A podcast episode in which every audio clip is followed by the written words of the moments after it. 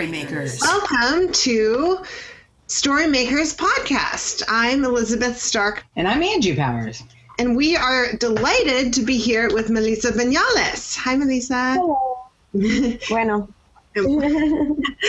and we, uh, and let me just uh, tell you a little about Melissa so you can, everybody can know who we're here with. Um, she's also known as Missy Fuego, and she's the author of Say It With Your Whole Mouth poems.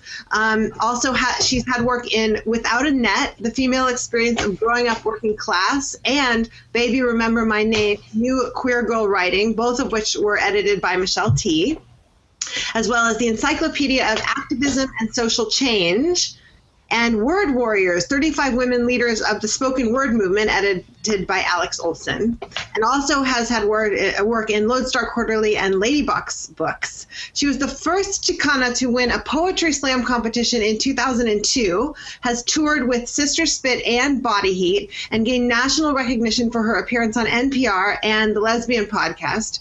And now Storymakers. Um, her short film with Jay Aguilar entitled Getting Off won the jury award at the TG Fest, the Los Angeles Transgender Film Festival in 2011. Her second book, a work of fiction titled Life is Wonderful, People Are Terrific, will be out in June this month, 2015, on Ladybox Books, which is an imprint of Broken River Books she and so we'll be talking a lot about that today. She has a spoken word album, and now introducing Missy Fuego, expected to be released on Crunk's Not Dead Records in 2015. So, and is that still coming? I'm I'm hoping it will. I'm hoping it will. Sounds good. And um, she is a community builder with Confuerza Collective a radical Chicana feminist collective in the heart of East Los Angeles, where and she lives in Los Angeles. and, and I've known Elizabeth Stark Powers since like the early, like the late '90s, early 2000s. Yeah, I've yeah, yeah. that long now. Yes, awesome. And now it turns out, you, now it turns out you went to UC Santa Cruz. Is that right? I did. I did. I got my bachelor's at UCSC. Yeah, I don't want to conflate you with your character, but I was like, oh, because Angie, and I both went to UC Santa Cruz, but I think, uh, well, you, anyway, she went late and I went early, and maybe you overlapped with her a little bit. I know. I, we were all there at one point. so um, the way we usually start is we talk just a, we each talk a little bit about what we are working on this week. And so, um, Angie, do you want to start? Uh, sure. This week I'm actually in the middle of trying to develop a story idea around a single location. Um, mm. I want to do uh, a feature film, a single location feature film. So mm-hmm. I'm working on that story development right now. Yeah, yeah. Very cool. Uh, Melissa, you, what are you working on this week? Um, well, I'm still trying to get my novel done. Uh, the novel's finished, but unfortunately, my editor was sick, and so it will not be released in June. Okay. It's now going to be released in July.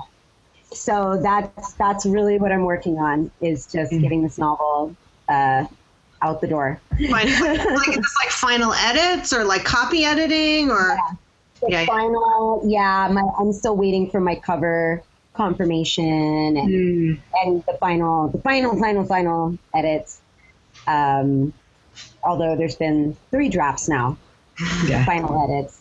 Yeah, uh-huh. pray for me. Never end. Yeah. Well, well, it'll be good to. We should get into that a little bit because I think it'll be interesting to people, you know, to, to sort of go through the whole process with you. Um, let's see. I am working on um, well I'm, I'm kind of back to juggling two projects. I have a memoir that i finally kind of carved out what it's about you know because there's so much life and so much that kind of thematically can you take you pick a theme and then there's so much that can relate to it. So kind of really okay what's the what's my arc in just this story? So i finally think i have that. Mm-hmm. and then i also while i was struggling with that pulled out a, an old novel that i'm kind of also working on. So we'll see if I'm if I can juggle. um, so we actually had um, one uh, organized um, student send us some questions ahead of time for you. So, um, so Oh, wow. we'll we'll start with. you want to start with the one, first one of those that might actually kind of tie into what Melissa was saying? Um, shall I start with that, Andrew? Do you want to? Yeah, why don't you? Um, I'd also put it in the uh, podcast notes um, for you, Angie, if you want to look at the you know the Google Doc. Um, right. So, okay, so Lee asks, how do you mentally juggle multiple projects, promotion, submission, editing works in progress, and creating new works? And still have fun doing it. Oh wow. Um, I would have to say, well, first of all, I live alone, so that helps a lot. Because I pretty much I need uh, like I, I just I can't be disturbed. That's how I'm able to juggle it. I have to be able to have space to concentrate on many things. It's a little hard for me to do that in communal living situations. Um, I know that's not accessible to everybody, so I will tell you what I did do when I was in many communal um, one of the things you have to get out of the house. You basically have to find a place to write. You kind of have to find spaces to do all those things. Different. Where's the space you're going to promote? Where's the space you're going to write? Where's the space you're going to create? Because at the end of the day, when you start conflicting those spaces, you you just I think it gets a little messy. So often I would always write in my room alone, but I did a lot of promo. I would get out just anywhere and do all the promotion outside of my home. And that made me feel kind of like I was also like clocking into a workplace. Mm. And then I also got to have control over where I went. So that's why it was fun. That's how I would get away with it. I'd be like, when the Lex was around, I got a lot of work done at the Lex actually, because they had the Wi-Fi connection. And as you guys know, I made getting off. Jeanette and I made getting off at the Lex, so we actually wrote the treatment at the Lex. So I just feel like it shouldn't matter if it's a divey dyke bar or if it's a coffee shop or if it's just getting out in nature, whatever it is, and just stick to it. Just mm. commit just i mean it really i it sounds so so simple but i mean it really is going to take a lot of maturity honestly creatively to commit And how about shifting? I mean, I guess physically. Yeah, no, and so physically going somewhere is part of how you kind of shift gears. now that changed for me when i became sick i live with lupus and i am permanently handicapped by the disease. So i walk on a cane. So i had to pretty much decide that i was going to you know be home and do this.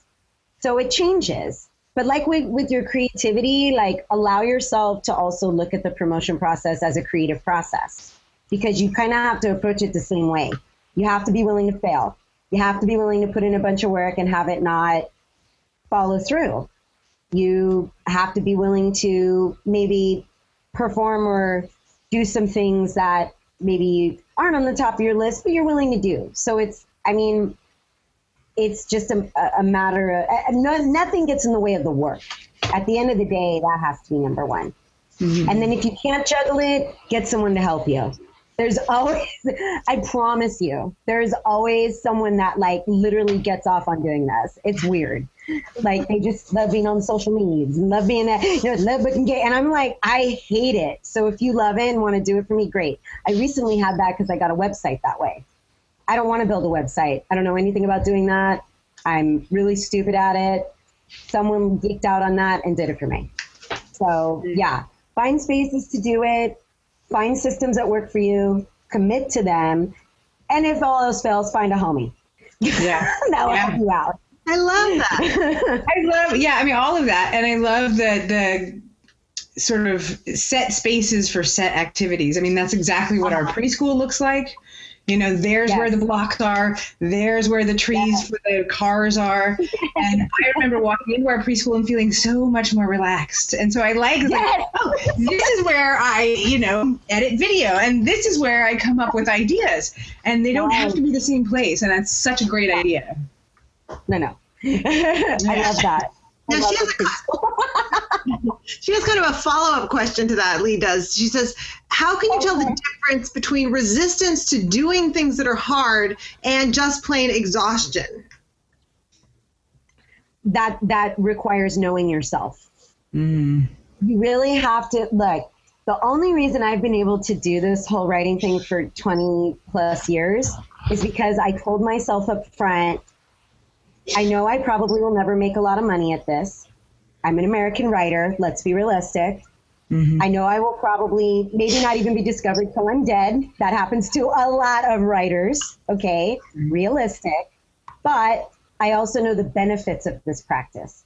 It's a practice. I can't stop doing it. So if I can't stop doing it, I might as well commit. So that's the first thing. You have to just know yourself and commit to it. It really, not everybody can be a writer. It's really interesting how people romanticize about this, and people don't realize that like there's no wonder why writers are always like going crazy and killing themselves and like really depressed. You have to really be a strong person to mm-hmm. accept the amount of rejection that a writer will will have to face in a career. And it's like just enjoy it. Just remember that you're doing this to enjoy it. When you're really exhausted, then you have to stop. But you're not going to know unless you know yourself. And deadlines are a reality. If you are going to be a professional writer, if that's what's getting in the way of deadlines is exhaustion or I don't know if it's resistance, it's best to walk away from the project. I did that with my novel. I'm glad I did because it was wearing me out and I didn't know why. But sometimes it was also because I wasn't ready to give it the attention it needed. Hmm. Right. You know, they always say that writing a book is like the baby. You have to take care of the baby. Mm-hmm. You, you, can't just expect it to take care of you. It's actually an entire world you're creating. So it, it's it's very very um, important that you know yourself and you know how you work, how you work. I'm okay with not writing every day. I'm okay with working on something and coming back to it a year later. That actually works really well for my creative process because I'm a critical thinker and I like to unpack. And right. I think about a story a lot more often than when I sit to write it. Mm. So know how you work and accept it. Don't shame yourself. Don't compare yourself. Just stick stick to that. That's why we need to kind of have a little space to ourselves, writers. Mm-hmm remind ourselves that okay, it's okay. We're the only ones here. you, you're talking about like you don't come from a place of like if this isn't the one, right? Correct. You've got a whole different set. So there's not a there's not a pressure on any individual project to be the project. I need pressure. Like, if it's a dissertation, there's pressure. Okay, yeah. it depends on what you're asking. If the question is, how do I do it? I mean, what am I going to say to you? Well, I don't know, baby. You're going to have to decide if you want a doctorate. You're going to have to decide.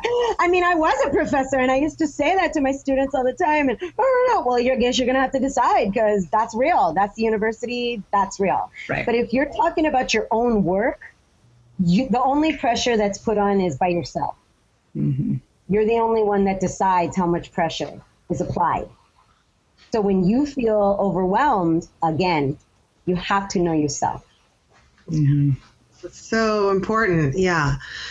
so um, let's will you so we've gotten to read Angie and I have both gotten to read a few chapters of your of your book and mm. we're really excited to talk okay. to you about it. But since since it's not even out yet, can you do your little like you know one minute spiel about what it's about? It is called Life is Wonderful, People Are Terrific. Um, it's kind of a punk rock Chicana uh, coming of age story that takes place in the 90s in Santa Cruz and San Francisco. Uh, it follows our hero, Missy Fuego, um, who ends up getting a scholarship to go to a fancy school in Santa Cruz, but it's not it's not all perfect, and she ends up having to strip to pay the bills. On top of that, she's coming out, she's experiencing all sorts of transitions. And of course, there is the 90s, which was a very rich time for us as, you know, for like dyke culture, especially. It was yeah. a very rich time, especially in that, in that area. So it's, it's, um, I think it's a fun read. It's, uh, you know, there's, there's definitely, thank you. There's definitely some pain in there, but I really, I, I, I really, uh, love Missy Fuego more than ever. 18 year old Missy Fuego is my homegirl.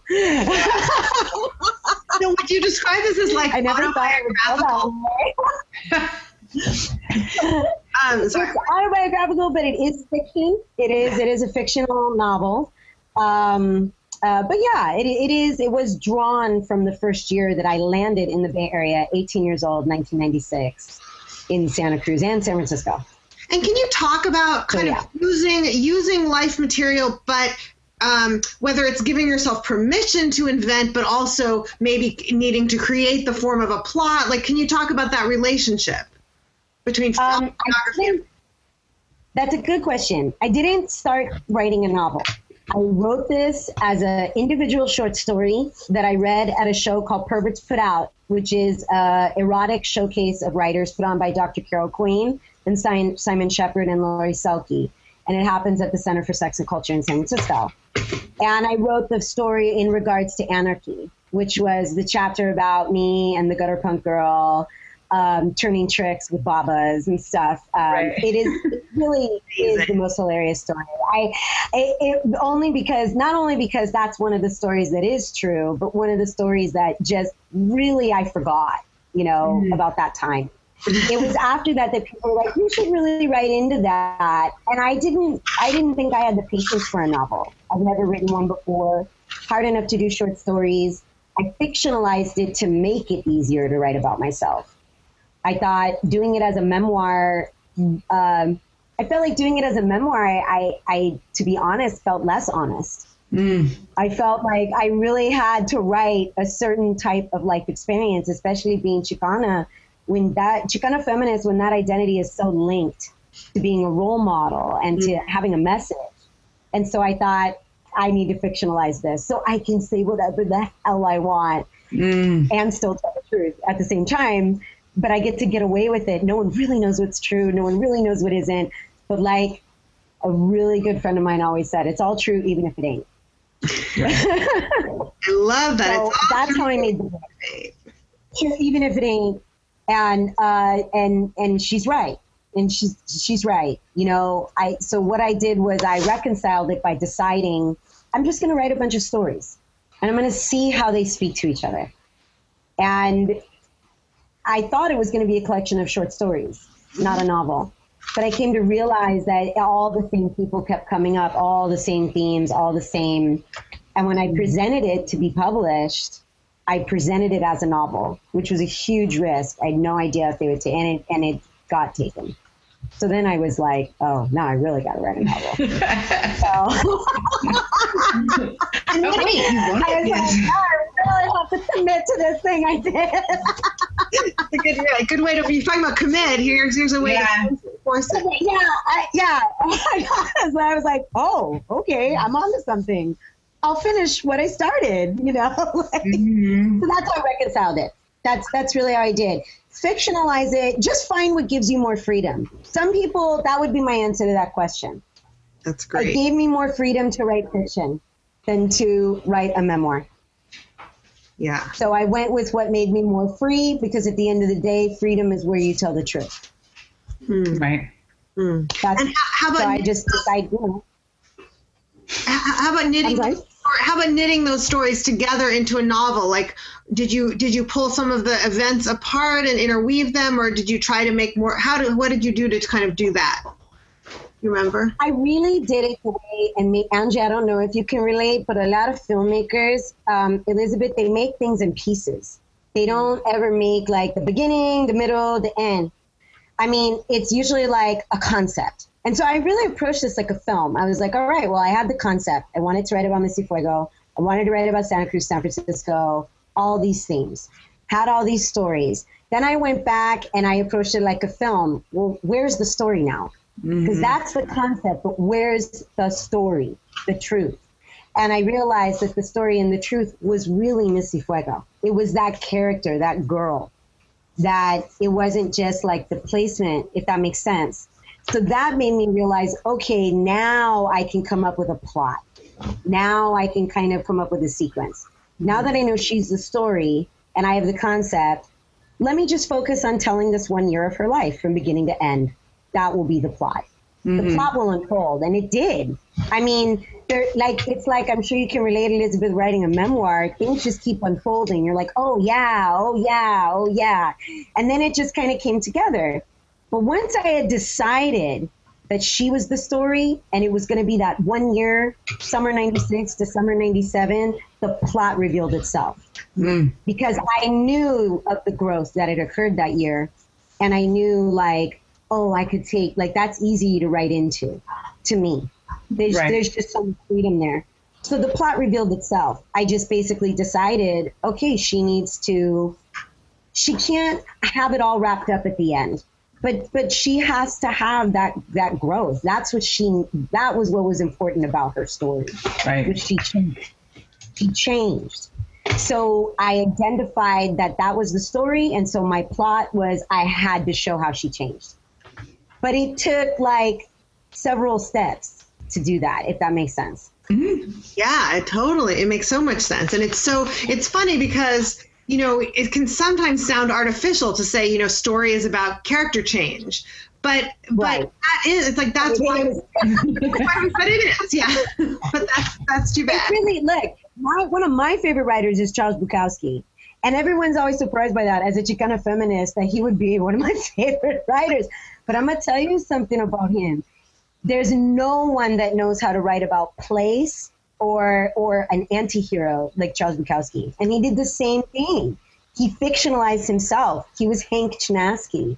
He created a world where he could actually show that character development. Mm-hmm. And I really value that. And a lot of LA writers are really centered around people. Like even films that are in LA, if you notice that, it's always around the people.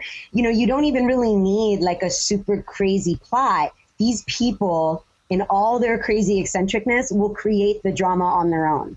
It's all about telling a story. They will. They are, I mean, come on. What are the odds that this character, Missy Fuego, would be in Santa Cruz. Like, of course she's going to encounter these hippies. Of course she's going to have a reaction. It's like, it's hardwired into the story. I just need to draw it out. hmm Well, also we were talking about having, you know, for people who are not do, drawing so um, autobiographically, the truth is you have set up characters who have inherent conflict. Correct. So, you know, you have a character in a situation, um, for better or for worse, that character, you had some experiences like that, um, right? Well, basically, you, you could arguably say I cheated, and I don't have any problem saying that. I didn't like sit and go, I'm going to write a novel and create entirely new characters, an entirely new world. Like, I, you know, yeah, in a way, I had it a little easy because I already had everything written. But, like you're saying, Angie, Yeah, no, I just I think it was it's a wonderful looking at um you, you referenced the scene with the Baba, right? Right. like ultimate privilege, ultimate like money. You guys are coming from under. Oh, sorry, Missy's coming from under the bridge. You know, with Yes. anarchy, like the differences from where all these people are coming from have inherent conflict, and so putting them together by definition is going to propel something. So um, absolutely, yeah. absolutely. and that also like yes it also just like opened the door too to like you know i don't know anything can happen you know what i'm saying so it could have been you know anarchy could have stayed in the story but i'm you know she didn't and it thought it's good like every layer was like a layer that she was shedding to get to that right. closer self But yeah that's how i reconciled it Well, and the truth is, even when you're taking things from life, you're still leaving so much out. I mean, so you have to. oh, yeah. Are you kidding? You're. Absolutely. Yeah. Absolutely. I left, I mean, there was a lot of like, in, in the beginning, like with the, I talk a lot about Riot Grrrl in there, because that was like the first exposure to feminism before Chicana feminism was, was because I was in punk culture. But there was a lot of conflicting realities with being like Chicana and like being around women of color and dealing with these white girls from very, you know, suburban, middle class lifestyles. And and there was so much more that I could have unpacked there that was actually so important to me. It just didn't fit the story. Mm-hmm. It just didn't anymore. It just, you know, and again, it's like, again, I made the choice to let Missy change. I don't think that really was promoting it, if that made any sense. So, you know, just decide. I would say, like, if you're going to write about real life, you know, you're still, like you said, Elizabeth, you're still making those choices. Don't ever abandon the story. Don't forget the story.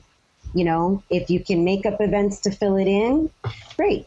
Mm-hmm. If you can't, then you know, don't go there. don't. You, you know, go go to where the story is. Now, how about like poetry and and the slam world performance? Like, how does that kind of play into to your writing? It's all about telling a story, and you only have three minutes to do it. Mm. That's it. That's that's really what slam is. It's a bar sport. It's three minutes. Anything goes. We're gonna judge you right to your face. You know, this is what we think of your work. It really is almost like boot camp for a lot of writers now. That's what slam has become, and I, I'm glad slam's getting a lot more credit than it than it, it didn't get in the past. I think people used to write slam off, and now it's like no, like seriously, you know, you really want to know what it'll be like for your life as a writer, do slam. Just do it for a couple months, and then now multiply that by your life. Like you're always like you might not be looking at those people in a room all the time, but that's what happens. You send a manuscript, they're sitting there, it's yes or no, and you got to hit them hard, like really fast. Like, I would say, like, poetry and slam taught me to have feelings, mm. talk about feelings, and tell a story. And that is the framework for publishing books. Mm. Wow. I mean, people read books to be touched. People yes. read stories. They we can all sit here and say there is a story that we remember. And and that and that story's powerful, not just because we remember it, but because that's the nature of it. To be memorable. I don't know how to describe it. It's like if you were to say, you know, I mean, it's so funny. I can remember the stories in books so dear to me. I think about that when I write, like, oh, that's what I want, mm-hmm. you know. So poetry and slam encourage that. Now, when it you're really room, when was, you're in the bar, the room, and you're performing, you're, you you must be like feeding on the audience and kind of responding to what they respond to. I mean, but you also have what you're intending to give them. You know, I'm, so I'm kind of interested in in the, your relationship with the audience in that moment, and then as you're talking about it, how that then morphs to when you're writing your own manuscript, but maybe giving it to readers and getting it back. You know, how do you how do you in both places incorporate other people's reactions and thoughts without you know losing your own vision? Well i read a lot of those chapters. I would actually read them. So it's important to continue to read your work yeah. and to start giving feedback as you're creating the novel or creating the project. Like I, I it really really saddens me these people who just don't think that's important.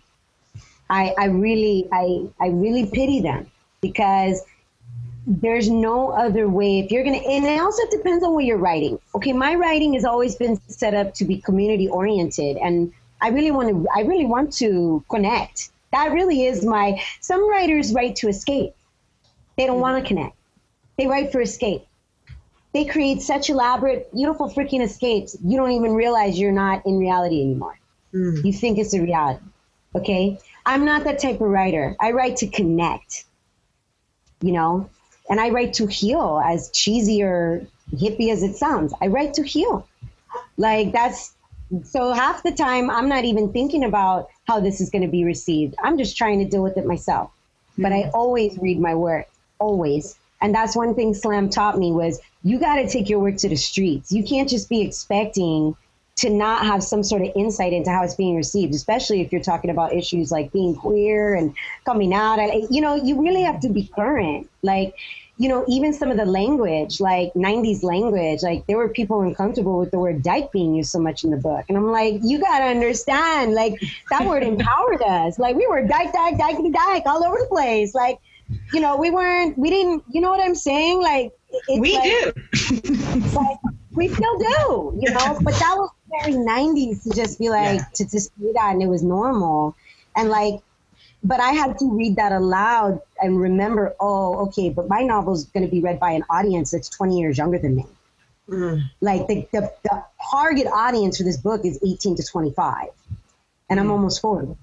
So I have to remember, like, th- this is going to be a culture shock for them. Like, whoa. So that's an example. So continue to read your work. Slam, the energy with Slam it's the same thing. You have to read people. And you can't just feed off of the audience's energy. You have to give them energy. Yeah. That's the only way it works. They don't, they, look, Elizabeth, you go to a slam, those audience members are not there to support you. They're there for you to prove something to them.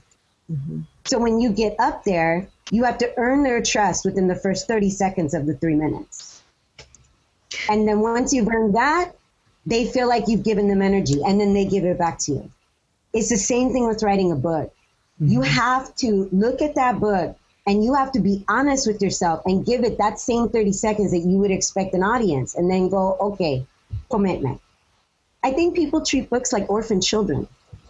They abandon them, you know. How many of us start some shit and like, and we feel so guilty about it? We're like, oh, the novel that's in the drawer and we haven't seen it in so many, and it's like haunts us. You know, it haunts mm-hmm. us. I feel like that's a way for me not to be haunted. I'm like, okay, I need to just recognize, like, I'm gonna have to give in order to receive the energy. I can't just feed off does that make sense? So but it's also such it's it's a beautiful way to sort of put another thing that we often hear, right? You have X amount of time, and it doesn't almost matter what your art is. You have X amount of time to capture your audience's attention, and after that, they're yes. gone.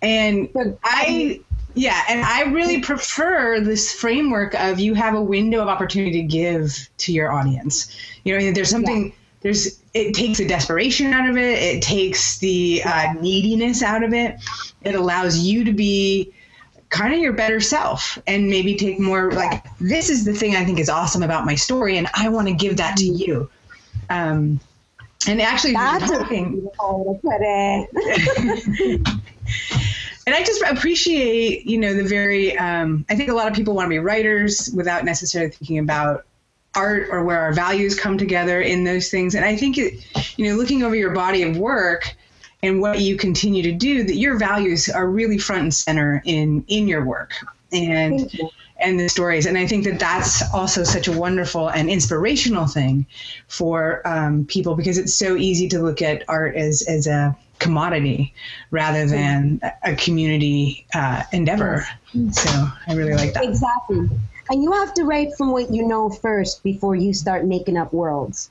Mm-hmm. I, you know, that's just my, I mean, people can argue with me and disagree. That's totally fine.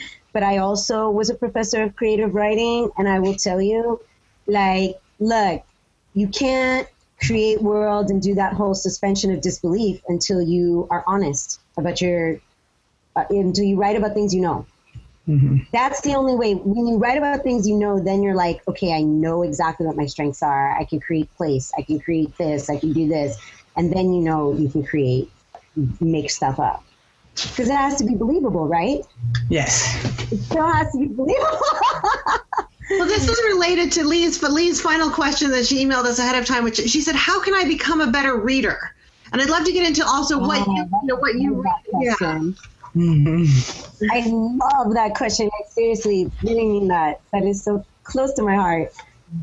Only because so many writers don't read. And I'm like, what is doing? Like, that's like being a musician and being like, yeah, I don't listen to music, man. I just create. like, it's like, okay, well, that, that's cool, I guess. But wow, like, you know, I mean, I, you got to read. So I love the whole thing, like, how can I become a good reader? Like, that whole question shows right there that you're valuing reading as well as creating.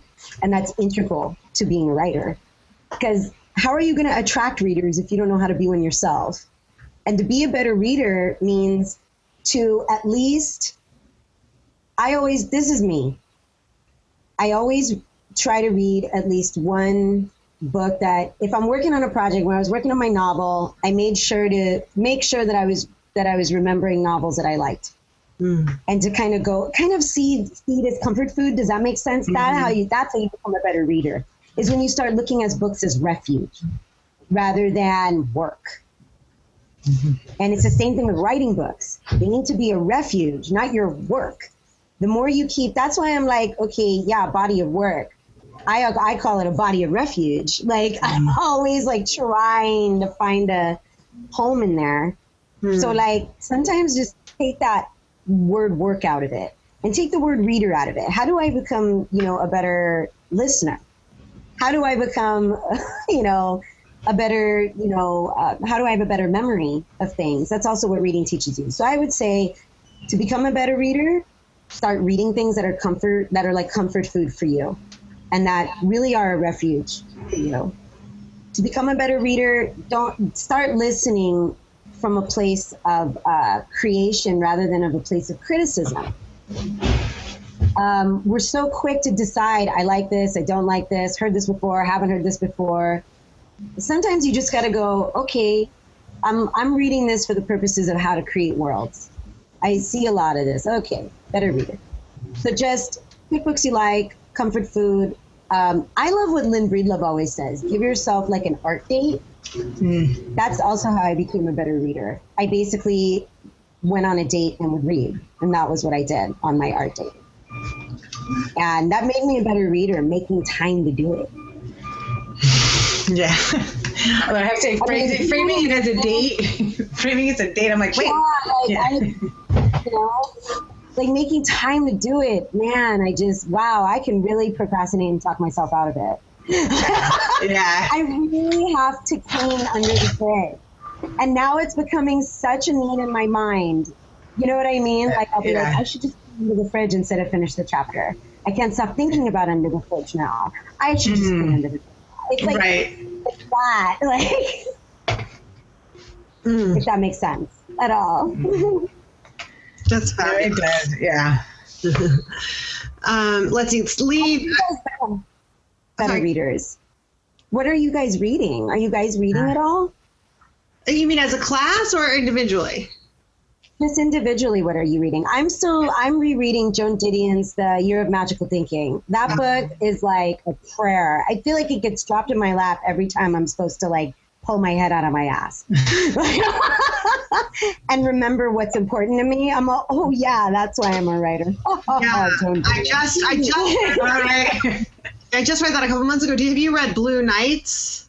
The the one about oh, Unbelievable. I, I There's also a chicken. Oh, if you love stuff about read Paula um, uh, from uh, Isabel, oh, God, what am I Isabel Allende. Yes, Allende. I'm telling you, there's still to this day no other book about that ever. Yeah. I actually got it at like, yeah. library. I got Paula from the library, and then I was like, oh my gosh, I can't handle this. And I haven't read Blue Nights yet because, yeah. but I did read The Year of Magical Thinking, which I thought was amazing. Wait, because it's easier for you to think about what are you saying here? Like you're really open to losing your spouse? Wait a minute. yeah. No, no, no. whoa. I was just, and I'm single too, and I was just like, I'm so glad I'm in this right now. This is like, I will be so responsible. My next relationship, I that. Like, it just, it's so silly. But it's also like the relationship to creation and how she like carved out this relationship to her own creative self in relationship to other people. I thought was so beautiful. Yes. So I would say be it to become a good reader also means talk about books. Talk about what you're reading. Talk about it to anyone who listens to you. that's how you become a better reader. As a critical look, Chicana feminists are I love women of color feminisms because they love critical thinking. It's like it's like soul food to them. They're like, no, we have to unpack. So talk about books, talk mm-hmm. about what you're reading. That's how you become a better reader. Yeah. You sometimes need to hear how you're how you're processing the the with the material. Mm-hmm. That's great. Well, we are at the place where we do our steal this, um, I, whatever the word segment, um, and we look at with the idea that professional poets, um, I think T.S. Eliot said professional poets borrow, no, amateur poets borrow, professional However it goes. So, um, so anything that you came across recently that you want to steal and make your own, incorporate into your own work. Melissa, do you have anything? We oh my go. gosh. uh, yeah. Well, I mean, I, I really do. Uh, I really do want to. It really made me realize I want to publish books more. So I want to try to write another novel, and I want to steal some. I want to steal some some really just good, not ideas, just really like smart ideas, like of how to do stuff. Does that make sense? Mhm. So I'm really, I'm really looking to steal kind of people's, uh, uh, I guess, uh, process. You're trying to steal yours today, so I know it's so fabulous. Good. I mean, yeah, you know, everything in nature steals, so it's Yeah. okay. yeah. How about you, Angie? Is anything you've come across recently you want to steal? Um, yeah, I'm often thinking about like how to generate fun ideas for short, small projects, things that are sort of concise. And um, I saw this website where a designer w- was given the task of you take a title of a book and you remove one letter, and then Yes. and then you make the cover for it. So the designer had to make the cover for it. But it there were so many funny titles that were came out of it. But what I liked about it was that it made you look at that story idea in a different way. So um, I'm trying to remember what some of the titles were. Um, God, well, the one that comes to mind is inappropriate. Um, but I will say it's uh, it's it's a revision of the Count of Monte Cristo. So you can take one of the letters out of the word count, um, and and so that makes it a whole different thing, right? Like if that's the title, what Awesome. is that story? And you just suddenly that, the, the blank of Monte Cristo is so bad. Like, I Yeah. that. right. that is so. That's Okay, I'm gonna say oh, the one that I remember is also like uh, dirty for some reason, which was the Nancy Drew one, like the mystery of the old, and they took one word a clock, and they took one word out of It was, it. it was the mystery of the old clock, is what it was. Yes, and they had a rooster on the cover. A rooster, Nancy Um, Holding a rooster, but um, Yes. they were not all actually dirty, you know, or whatever. They, they weren't even all about sex. They were just But the idea was that it really switched the way you saw that story, and you know, you, so many people, you know, like you know, a thousand acre. What is that? The thousand acres? Is that the Yeah. story? Yeah. So Yeah, just so you you're people rewrite Shakespeare and do these different things, and you're sort of like, hey, well, how? What would be an interesting way to do that? And apparently, a really great way to get to a new idea off of an old story. Take a letter out of the title, and then Yeah. what do you have? And and play with that. a good one. so. um, uh, oh, so, well, I'll just quickly say uh, so. Uh, um, a friend of ours who does life coaching led me through a trance recently, um, like a, a kind of a to to talk with myself twenty years older. You know, and Oh, uh-huh. and, so, and she did the whole kind of like how I close my eyes and relax, and then you know go through a door, and there's a beautiful place, and another door, and and uh, and, actually, and anyway, and, and I and it was so vivid for me. Like I went and I sat and I had this whole conversation. It was like beautiful and amazing and things came up that I didn't know beforehand and and I thought like this in a way is what writing is. When you really give yourself over to it like we can just go mm-hmm. anywhere we need to. And you know just like when we dream like we we don't say to ourselves well I've never been to you know whatever Morocco so I can't have a dream there right? We just Right. and so I love that. So I've been actually kind of searching around for trances that kind of take you into the to the writing and and not finding one. So I'm th- actually thinking of, of just making one. That's awesome. Oh my God. what you were talking about, you know, earlier, like you, in your dream, you, you know, you can go to Morocco even though you've never been there. But the truth is, you also have the opposite experience of going into your house and knowing it's not your house, right? You know that there's something wrong with it. It's so sort of interesting that um, the what you know, one of the things that um, uh, Micheline Marcom taught me when I was getting my MFA was you know fiction takes the familiar and makes it strange or it takes the strange and makes it familiar and and your trance is is kind of a way to do that to do both, yeah. yeah Um, we have a few Yeah. more comments from the from the audience here. Um, one is um, one is if it's not an option, living alone or even going out, or if you just don't feel like it, she said, how about changing your spatial cues, putting things in order at the end about each activity, for example. So she, just had that. Yeah, it's a great suggestion. Yeah, she also mentioned she's reading uh, to show. This is Melanie. She's reading to show and to tell the craft of literary nonfiction, and that Paula is on her list. So, um, Yes, yes, it's it, it will literally rip your heart out. Just warning you. it's a beautiful story. Um, and um, so, Melissa, where can people find you? And when your book is out, uh, find your book. Can you give us your, you know, your. So life is, yeah. So right now I do live with lupus, and I'm also handicapped. Right now I'm actually, you know, very realistically not on disability. Uh, I've been denied, mm. and I'm in a limbo right now. So I'm, I'm kind of homebound. So I put out a chapbook, which I do as a basic needs fundraiser for myself. It has a new short story and two poems. Um, while I do get some services, I don't get cash, and I and I, I have not I have no income still um, due to the fact that I can't get a job. So this is a way for me to generate income, and I also bookbind and make them myself. So PayPal at missyfuego.com. The chapbook is life is uh, the chapbook is uh, you smell like danger, and it's five dollars. And I also have a novel coming out on Ladybox Books in the summer called Life is Wonderful, People Are Terrific. It'll be available online through Ladybox, Amazon, and at a bookstore near you. And MissyFuego.com has finally been created. So I officially have my own website. Thank you, Patricia Delgado, for making that. MissyFuego.com can tell you all the deets. Excellent. All right, good. Well, is is uh, does Missy Fuego have your chapbook on it? How does someone get? Yeah, you can okay. actually have a, a whole plate. Yep, it, okay, and great. you can just go through there. It gives you all the info, and um, and yeah, I love that suggestion at the end to just organize your stuff, and I love it. However, you can find that space, find it.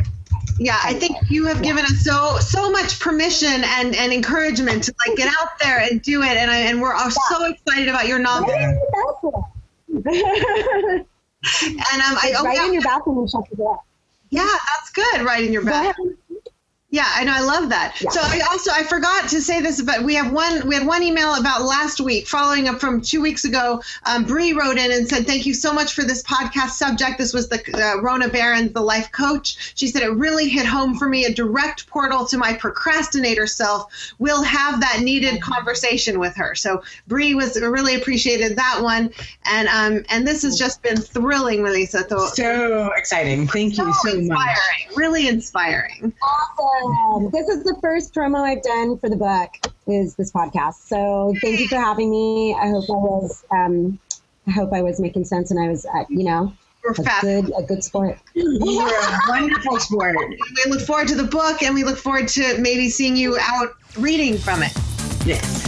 Absolutely. Thank you so much. Thank you, Thank you. Bye. Bye. Bye.